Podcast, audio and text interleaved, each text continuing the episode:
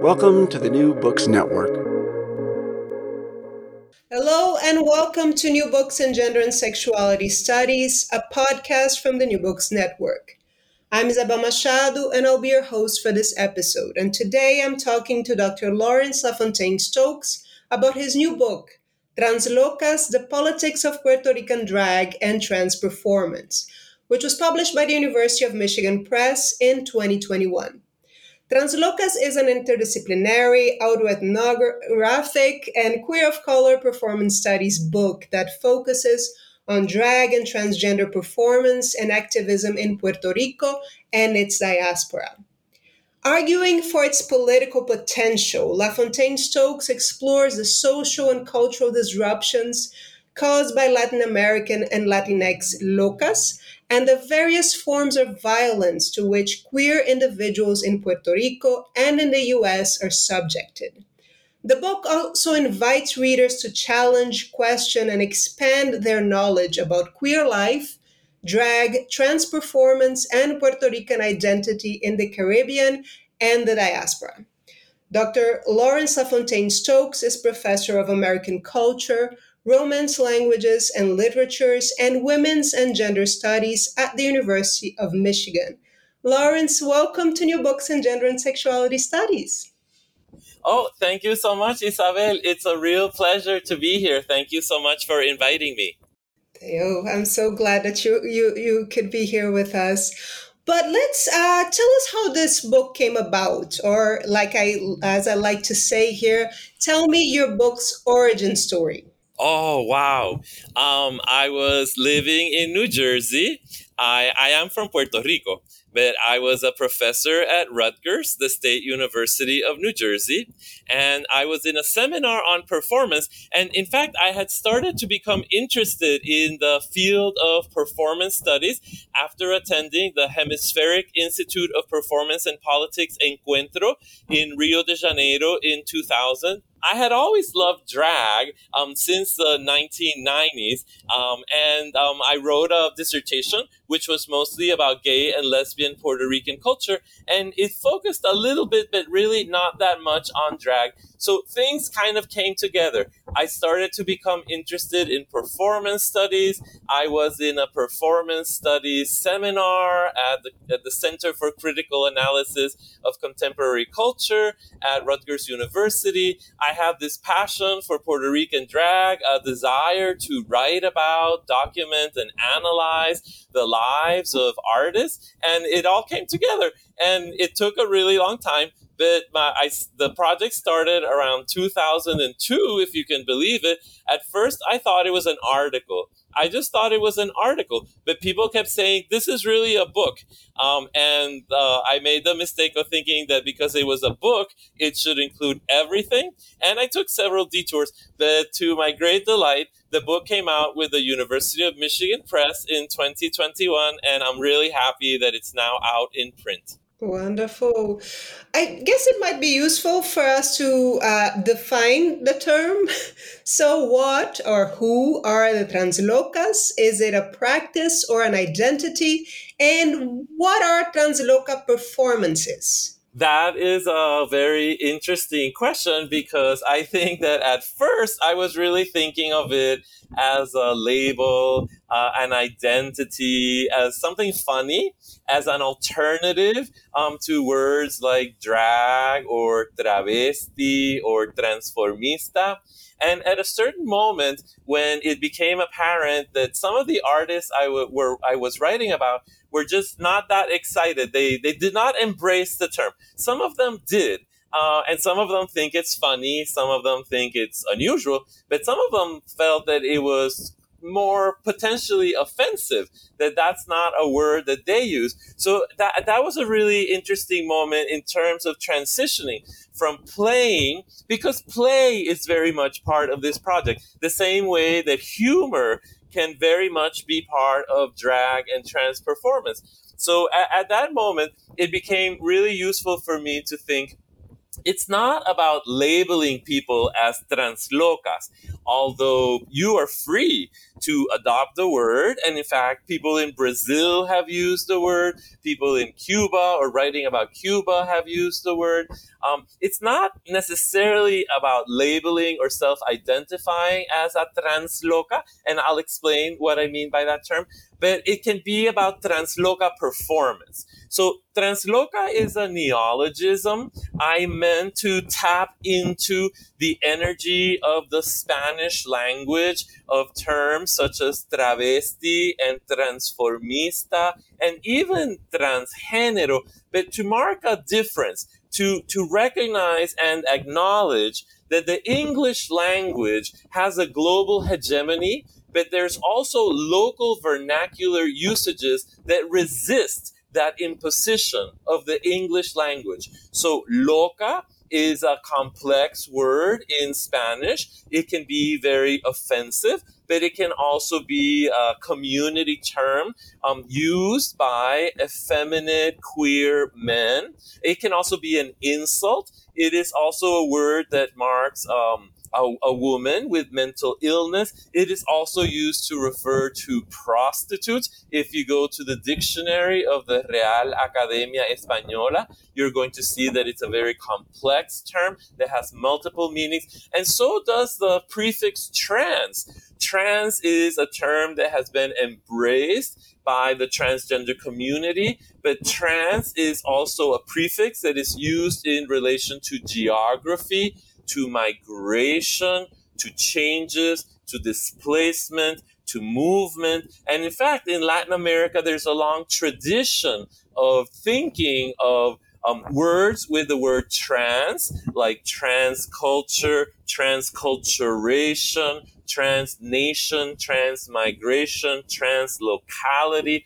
So in coming up uh, this word, which I thought I had invented the word um, transloca, and it turns out there were other people also um, using it at the same time. So that is one of the things that I point out. For example, Lionel Cantu had proposed the term transloca to a group of feminist Latin American and Latina um, scholars working in translation.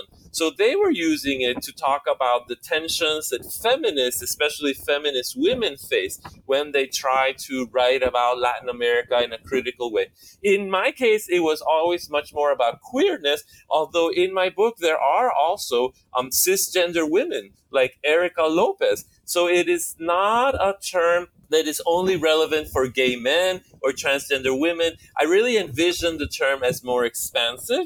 Uh, and th- that is the proposal, to use this framework or this concept to talk about Puerto Rican artists in Puerto Rico and in the United States, and to see how they bring together or challenge issues of gender, sexuality, nationality, geography, migration, race, religion, culture, entertainment. So so that's that's the goal of the book. That's what I tried to do.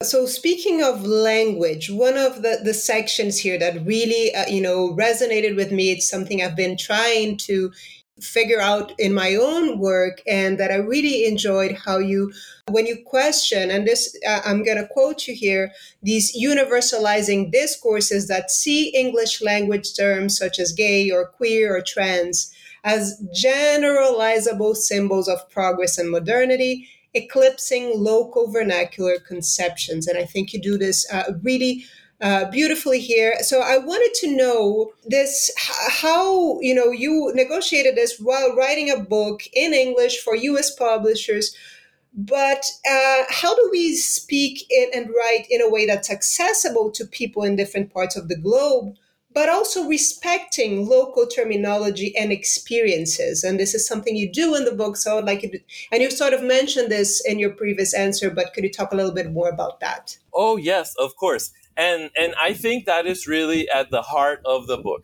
This book is really about bridging translating and raising awareness of the centrality and the complexity of language. So first of all, challenging the hegemony of English, because many times in the United States, in the English-speaking world, there is a perception that uh, the terms that become current in the English language have to be embraced uh, globally, universally, and sometimes that is the case if you think of the way that the word gay has been embraced, or even trans and transgender.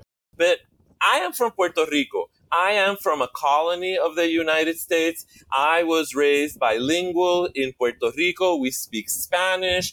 To be queer and trans in Puerto Rico is very much about using specific terms and vernacular. And I, I am very much in conversation, in dialogue with scholars in Latin America, in Brazil, in the Spanish and Portuguese speaking world. So for me, it's it's really in, it was really fundamental um, to to mark that tension, to negotiate that tension. I love dictionaries. I, I love the history of words in both languages and sort of teasing that out. So teasing out. So for example, how loca in French is folle, and everybody or many people are familiar with la cage or folle. Um, so to realize that the same concept, this bringing together of female madness and queerness, also happens um, in France, for example. It happens in Spanish. It happens in English, if you think of terms that are somewhat stigmatized, but that activists and scholars have also tried to recuperate. It's the history of the recuperation of the word queer. But if you look at Matilda Bernstein Sycamore's work, it is also the recuperation of the term faggot. Faggot as a term that challenges the homonormativity, the integration of gay into the American and global mainstream. So those are some of the things that I try to do, um, pointing out the specificity of Caribbean Spanish, how Puerto Ricans and other Latinx Caribbean migrants, we are bilingual. We move back and forth from English to Spanish. Hablamos español, también hablamos inglés. Um, claro we speak sí. Spanglish.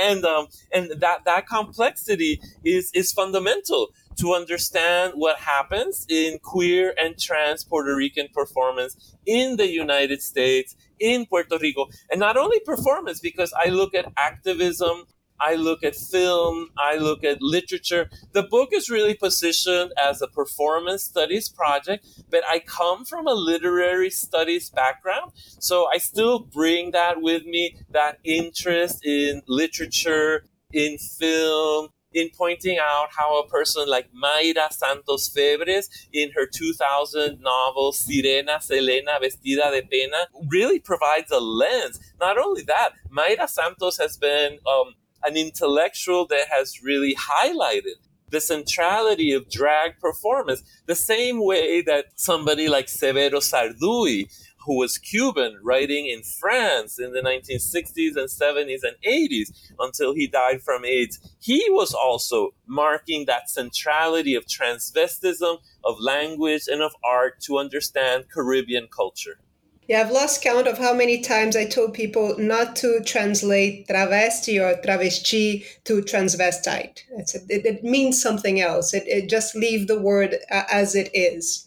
Right, I agree. I agree. It's very important uh, because because there's many subtleties that are lost in translation. Translation is fundamental. We rely, we need translation. In fact, not only translation from Spanish and Portuguese into English, but also from English to Spanish and Portuguese. And sometimes like half of that equation gets lost. So I really that, I really see my work, my work coming from that space, that space in between, that space of bridging. If you want to think of Gloria Anzaldúa and Shiri Moragas, This Bridge Called My Back, because I think for feminism, for women of color feminism, for Latin American feminism, translation is also crucial. And then speaking about Translocas and the trans, so translation is as much part of Translocas as geography, migration, gender, and sexuality. Yes.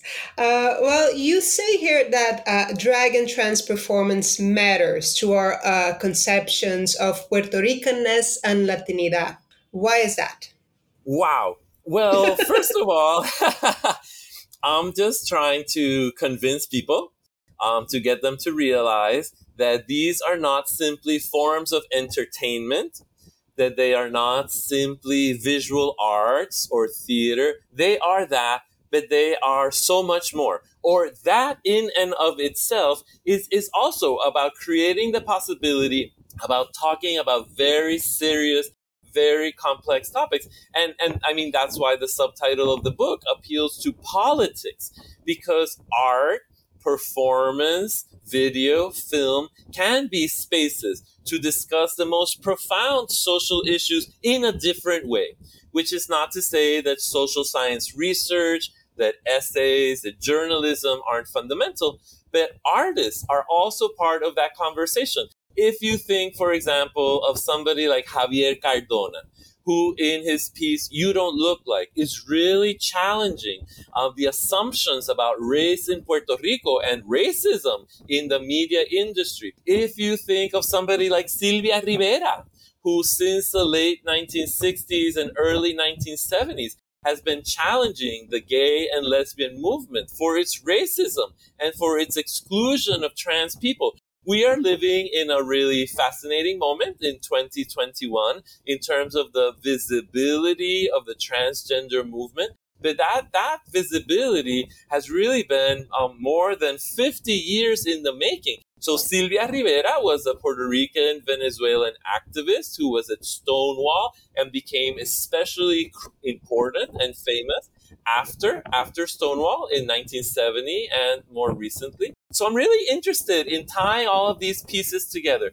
tying somebody like Nina Flowers performing on RuPaul's Drag Race in two thousand nine with the legacy of Sylvia Rivera from nineteen sixty-nine and nineteen seventy with what younger people are doing, and not only doing on stage, but also the violence they are experiencing. So, for example, for me, it was very important to talk about the murders of Jorge Steven López Mercado and more recently in two thousand nineteen of Kevin Fret, specifically because they were young people who challenged conceptions of gender and sexuality, and they paid with their lives. In, in other words, there's still a lot of work to do to transform society, to overcome homophobia, lesbophobia, transphobia. These are very serious issues, and art, performance, theater, and literature can form part of that conversation to transform society, to document society the way it is, but also to challenge and to educate and to help us create a better world. Exactly. As I mentioned, the book ha- also has uh, an auto-ethnographic component. And so there's some self-reflexivity here. And uh, you describe yourself, there's a passage where you describe yourself that I really love, so I'll share it here. You talk about yourself as a diasporic, translocal, and exaggeratedly bilingual Midwestern transloca, a writer and college professor who occasionally performs in drag on stage and online. So I'd like uh, you to tell us a bit about your own experience and journey as a drag performer or as a transloca. Who is Lola von Miramar? When was she born? How is she like? Um, thank you. So it, it's a funny story. And uh, so when I started this project in the early two thousands, I was really excited just to be a fan. a fan of drag. I, I loved going to drag shows, and I love to, uh, well, first of all, I just love to go to the shows. And I and then I realized I want to write about these artists because they're extraordinary and people are not writing about them. So that was step number one. And then what happened in two thousand ten is that the Puerto Rican artist Fausto Fernos, who lives in Chicago, invited me, or his uh, Mark Filian, Fausto Fernos, and Fernos invited me to form part of a YouTube series they were envisioning called Cooking with Drag Queens. So they invited me to record the premiere episode, and I had never really done drag. Um, I had maybe I had gone to a costume party, but that was about it. Uh, and but they thought it would be hilarious to dress me in drag. Um, but they also just thought that it would be fun and that it would be part. I, it made no sense to them. You are writing about drag, but you never do drag. You don't know how to do drag makeup, but you want to write about other people who do drag makeup. So for me, it was a very transformative experience. I really appreciate. I'm very thankful to Fausto and Mark for inviting me to Chicago, for telling me what I needed to do. They said, "Buy, get yourself a wig, get a dress, get on the bus, get to Chicago." Um, I, I, I literally knew nothing about the specificity of of girdles and high heels and wigs, and drag makeup is theatrical makeup. It's quite complex. Uh, I do not have a theater performance background. Um, I I have a PhD in Spanish. Um, so so that that experience of of practicing, of of learning, of researching through practice, that was very new to me. I had been very happy being simply a spectator, a scholar, an analyst, but something changed. Something changed in two thousand ten, and immediately everybody started to say, "Larry, you have to reflect about this. This has to somehow inform. Um, it, it, you cannot publish the book without acknowledging that there has been a, a shift. Uh, and the shift is from fan, which is an identity that I find crucial and I, I defend and I acknowledge. I mean, being a fan of drag and trans performance is very meaningful, but it is also meaningful to have done drag, especially because drag is such a... And, uh, it's it's such a it's a practice that really embraces people without much experience. Uh, it is very welcoming to people with different levels of talent and skill. So Lola von Miramar sort of came about uh, as an embodied performance in two thousand ten. It had been the name of my blog before that, but curiously, it was Larry writing in the blog Lola von Miramar. Miramar is the name of the neighborhood where I am from in San Juan, Puerto Rico.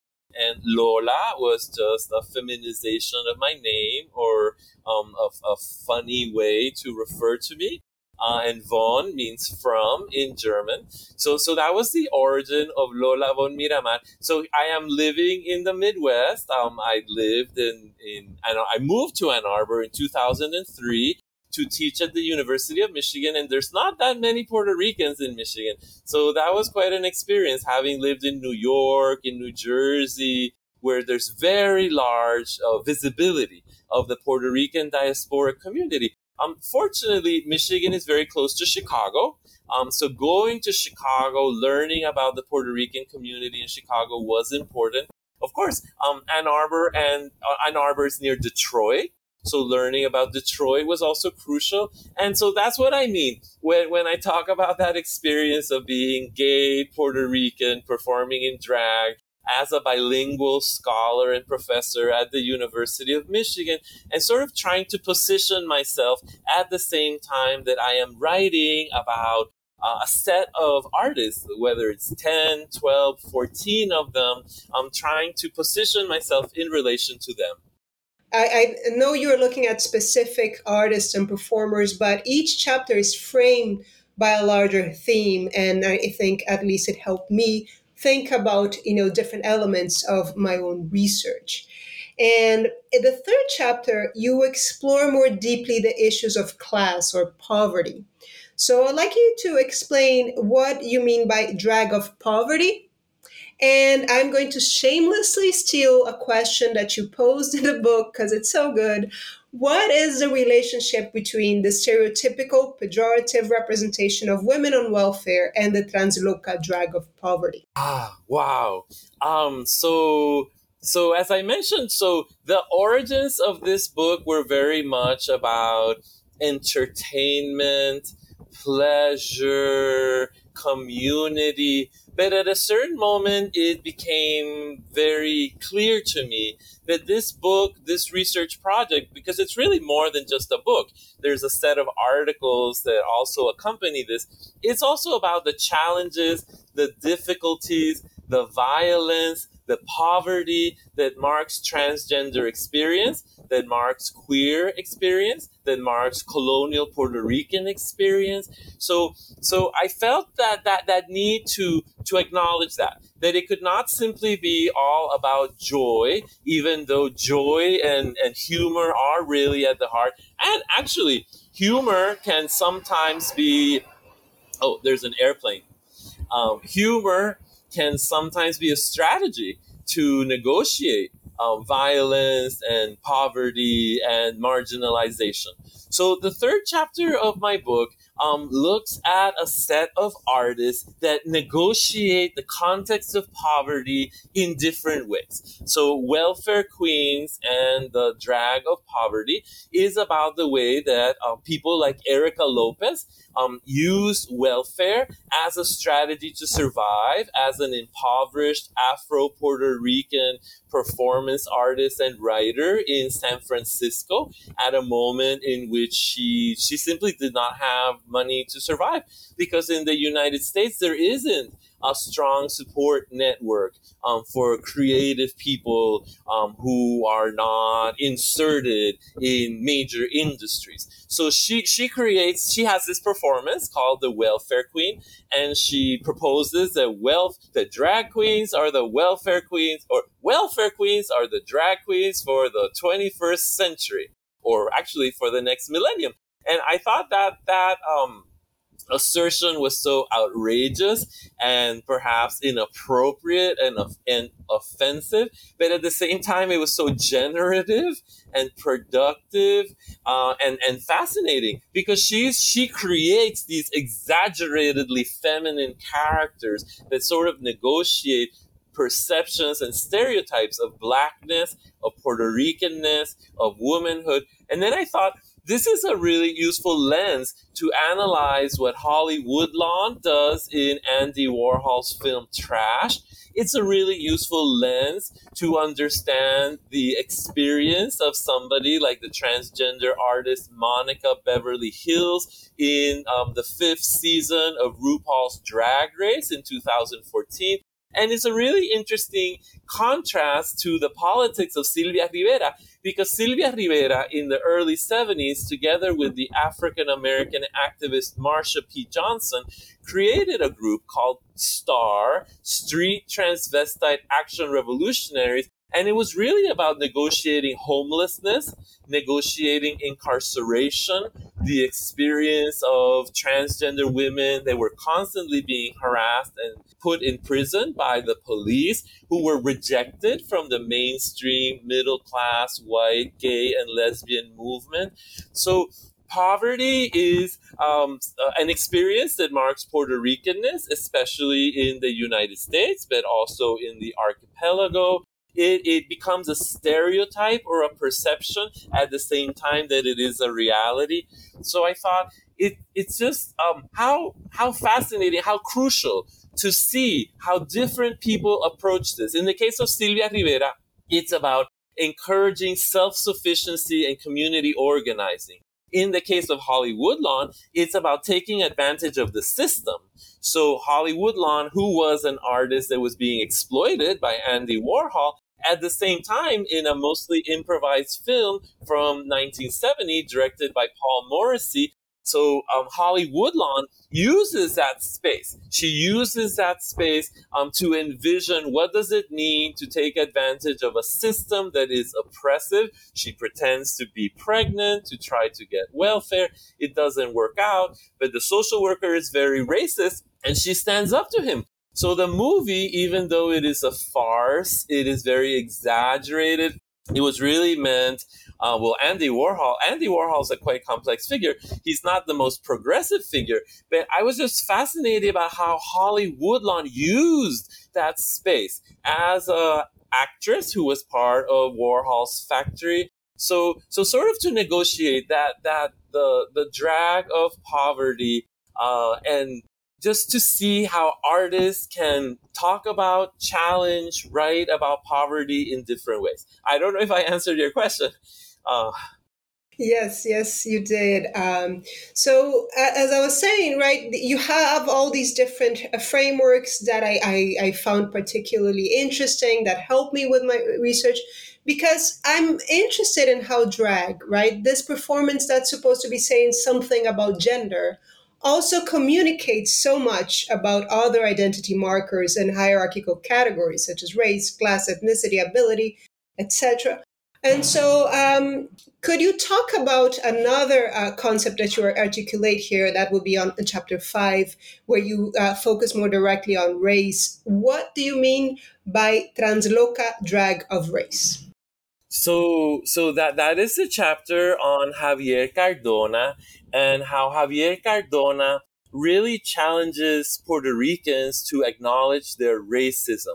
And in, in that chapter, it was really useful to think of Franz Fanon and black skin, white masks, the perceptions, the stereotypes, the limitations, the prison, the prison of race, and how drag performance, um, how transgressing gender on stage can also serve to highlight, to negotiate, to challenge, and to survive the prison house of race. So Javier Cardona, uh, in, in that piece, he's, he's really focusing on stereotypes. How in Puerto Rico, there's certain conceptions, well, not only in Puerto Rico, um, you can say in Latin America, in the United States, globally, about what blackness means, about what black people are like, uh, about it's, it's, it's, it's, it's, It's insane. It's uh, it's racist. It's horrible. Um, so how to use, how to create a critique of race, whether it is by a black performer doing blackface on stage, whether it is by a black performer listing and enumerating um, pernicious stereotypes that appear every day on television and in the media. So, so the drag of race is, is about acknowledging that race is a socially constructed category that marks our experience, that we negotiate, and that we can challenge and try to transform. So the drag of race, I, I say it is a burden. It is something very difficult, but at the same time, it there is potential. There is a space of potential for transformation, and using drag to raise awareness about racism, about social exclusion, is something that some artists do, that they can combine, mix with, or do at the same time that they are questioning gender and sexuality. In the specific case of Javier Cardona, I believe that he does an extraordinary job at demonstrating that in his piece, You Don't Look Like, which is precisely about being told um, by people, you don't look Puerto Rican because you are of African descent. So the insane, um, so the, the racist perceptions that all Puerto Ricans or all Latin Americans have to look a certain way. And if you do not fit into that pre-established conception, well, then your identity is challenged. And there's nothing more violent than to question the identity that a person is, is identifying with. If I tell you that I am Puerto Rican and you tell me that you don't believe me, well, be, because of your limited experience in uh, in terms of the stereotypes or the experiences that you have had, um, that that leaves me without a base. You're, you're literally questioning my identity. And this happens every day. It happens every day for Black Puerto Ricans, for white Puerto Ricans. It happens for all Puerto Ricans outside of Puerto Rico. So the drag of race is precisely about creating a practice of resistance, um, an artistic, aesthetic practice to question and challenge those social conventions and to try to envision something different. And in the case of Cardona, um, language is of limited use. There's only so much that we can do through language. So, so the body becomes a central space for that exploration and that challenging, and dance. Dance becomes a strategy, a moment of movement when we can try to envision something different and get beyond the impasse of the limitations of language. uh, as I as I keep uh, saying, your your book has so many um, brings so many great concepts uh, that, you know, go beyond the particular performances and performers that you're analyzing here, and I think will, will serve as framework for for uh, other works in the future. So could you talk a bit about the difference and overlap, some overlap between Transloca approximation and Transloca incorporation? Sure.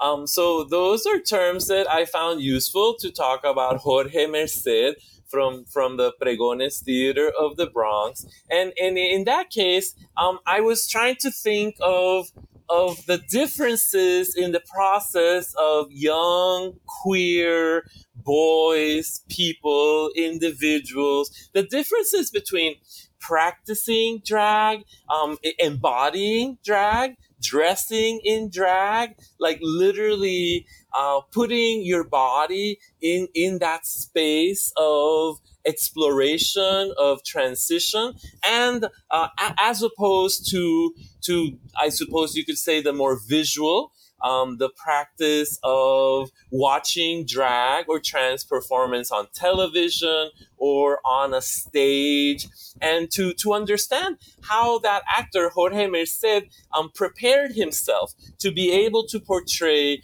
a character that was that is possibly a drag queen or possibly a transgender woman, because um, El Bolero Fue Mi Ruina, The Bolero Was My Downfall, which is a solo performance that the Pregones Theater created in the late nineteen nineties, based on a short story by Manuel Ramos Otero. So the speaking subject, Loca la de la locura, um, we, we don't know exactly how she self-identifies, if she identifies as a, a queer man, uh, as a trans woman, as a, well, she's a loca. So clearly she identifies as a loca la de la locura, uh, a queen of madness. Um, but then, like, how, how do you embody this subjectivity? So Merced, in an interview that I conducted with Merced, he said he, he mapped out very different experiences. One has to do with play. Childhood play, the way that when we are children, we play with gender, we explore gender. Boys dress in girls' or women's clothes. Women dress in male clothes. We are taught that there are these rigid divisions, but immediately we sense that we can transgress them very easily, that there is something delightful, that there is something subversive in this practice. So that is very much about embodiment. Not only the embodiment of actually doing, like playing with makeup, playing with clothing, but also experiencing violence. When you, a parent comes and punishes you, when there is physical aggression against a child because of their gender play, that is very much about the body. That, that violence is felt, whether it is a slap on the face or whatever kind of violence. Those are traumas, traumas that mark the body, that mark the psyche, that mark the experience. So that experience of becoming a drag performer, becoming a trans performer, can be marked by violence, by play, by physical experiences, but it can also be marked by spectatorship. So in Puerto Rico, it is very common to have drag performances on television. So in the nineteen seventies, the most famous performer was Antonio Pantojas. And Pantojas, who was like really an extraordinary drag queen, very mordacious, very, um, very critical, uh, very political. In fact, Pantojas defended the independence for Puerto Rico. Um, so Pantojas was on television. Merced is watching the show. Merced's father comes in and says, "What are you doing?" and slaps his son because he does not want his son to be watching drag queens on television. So for me, that's a really interesting uh, moment. Um, you could say um, psychoanalytically, you could say um, somatically. It is that moment when spectatorship, when the approximation that you are, that mediated by media. In other, we learn about the world by viewing, whether it is viewing people on television, on the street, or in a theater. But we also learn about the world by doing. what we, what we experience in our bodies and ourselves. So I, I found Transloca approximation and Transloca incorporation interesting terms to kind of like mark, to mark that complex, the diversity of processes that leads someone to, to that experience, and that happens in different ways for different people. For me, it was uh, reading uh, that uh, part of your book and and uh, the the final chapter, understanding my my place, right, in investigating drag as a fan. So that was uh, I really enjoyed reading that. But to start uh, wrapping up our conversation, although I wish uh, we could stay here for a few more hours, and talking about audiences, spectatorship, but also about bodies, right? You talk about the body of the Transloca performer as a work of art and as language. I, I found that very beautiful and would like you to expand on that a little bit, but also talk about the role of the audience in this process. Yes, yes. So, so the, the last chapter of my book is about transgender performers who have, have really transformed their body. And, and p- part of the audience experience is precisely celebrating, acknowledging that, understanding that that is art. So I focus on Lady Catiria, an extraordinary performer who I saw at La Escuelita in New York City in the Times Square area in the nineteen nineties when I was a grad student. And she just had the most extraordinary charisma and skill at lip sync and dance, but she had also transformed her body, and it was just dazzling. It, it, it was just overwhelming to understand that, a per, that people had that capacity, that we have the capacity to transform ourselves and to not, and to entertain, to create art, and to create community in communion with audiences through that process of transformation.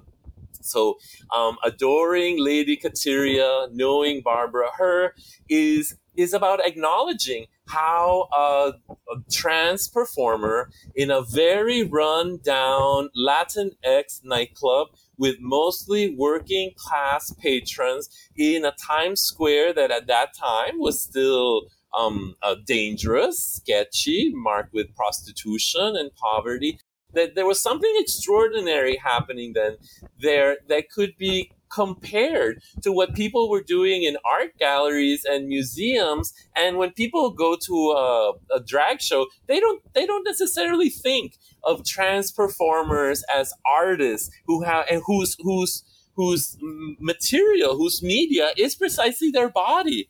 So in the case of Lady Catiria, I was really fascinated because she did not speak.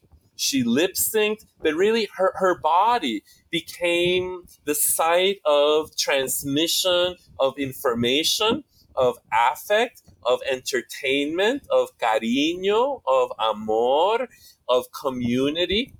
And um, it's something extraordinary happened, not only when she was performing, but also when audiences went up to give tips. So, so that in itself, it's not simply watching the show, but it's also going up and giving an offering, a gift, a donation, receiving an embrace, a look, a kiss from the performer. Um, th- that is why drag is so incredible. In typical bourgeois theater, you know, you don't stand up in the middle of the performance and, and go give a, a dollar to, to the actor on the stage. But in a drag show, um, at least in the past, before covid nineteen, before we started tipping um, on Venmo and, and PayPal and things like that, um, you know, uh, touching money and giving money to the performer was very, and receiving a, a, a hug or a kiss or a look or a touch was very much part of that physical experience. I was really interested in contrasting that very physical experience with, with um, Lady Catiria's narration of self and with her discourse, because La- Lady Catiria does not speak. Um, Barbra Herr, I'm sorry, Barbra Herr speaks nonstop. So in a drag show, it is about language, it is about talking, it is about telling stories and jokes, but it can also be about not talking.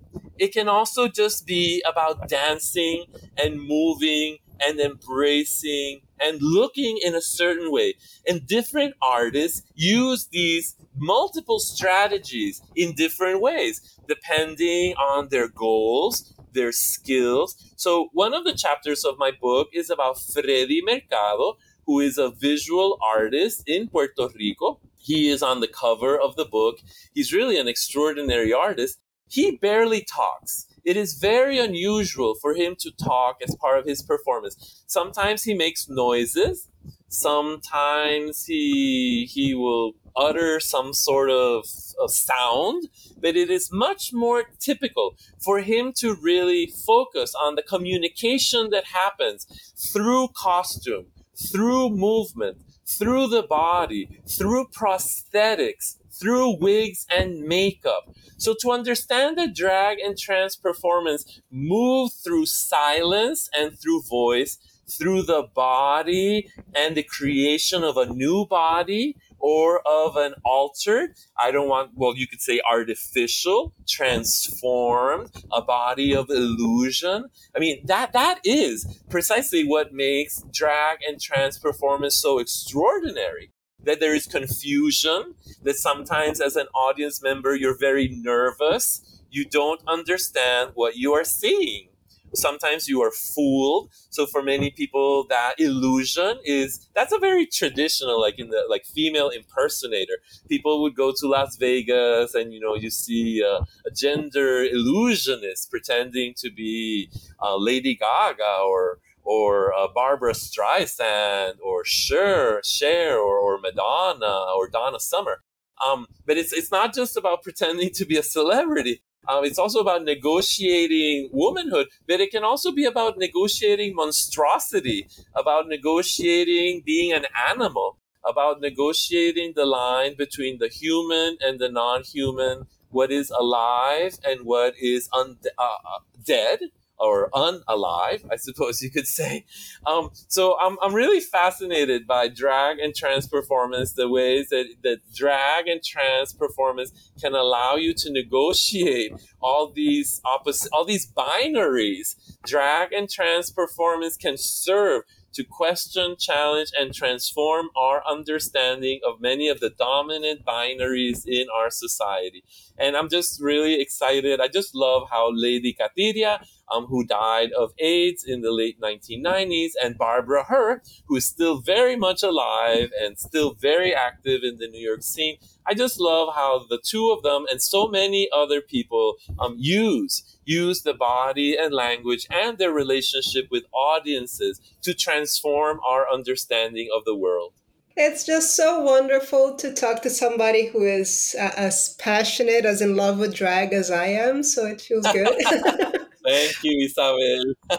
I, I stole, well, I borrowed a quote from your book and put it on uh, social media that uh, attending a drag show is akin to going to church or to a religious celebration, particularly if we envision the performers as divinities. I say amen to that.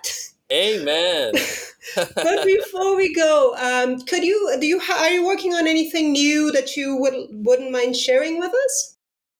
Yes. I am working on a book on contemporary Puerto Rican performance. So part of it is because I realized that I could not include everybody in Translocas. Um, so there's artists like Miki Negron, who really um, trained with Freddie Mercado. He's, he's a younger artist, but very influenced, in fact, a collaborator with Freddie Mercado. So I wanted to be able to write about people like Miki Negron, but also Macha Colón. Macha Colón is a, a rocker, um, also known as Gisela Rosario.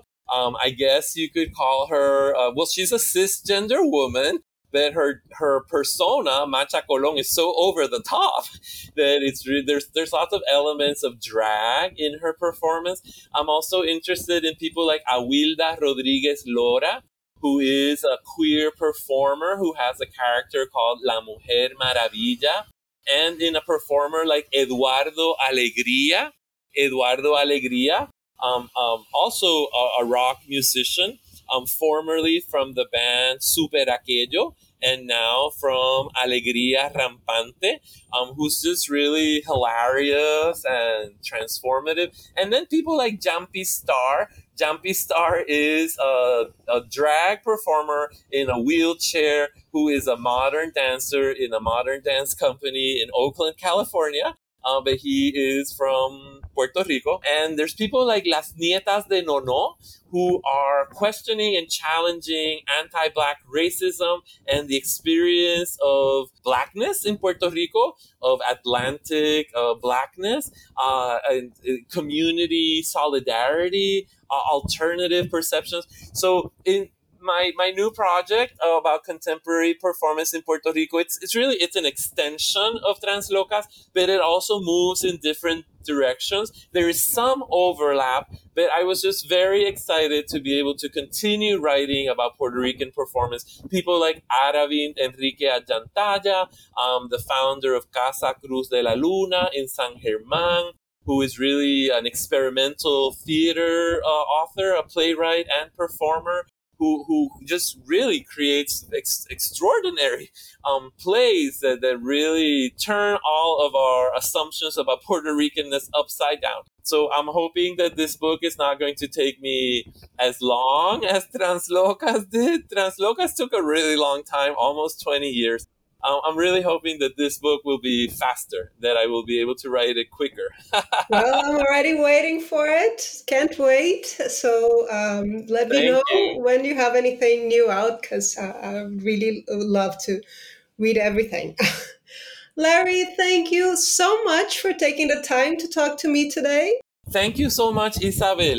Um, it's been really wonderful. I really appreciate the opportunity to speak to you, and I hope that all of the listeners um, of this podcast uh, will will enjoy our conversation and um, will be interested in looking in, at the book.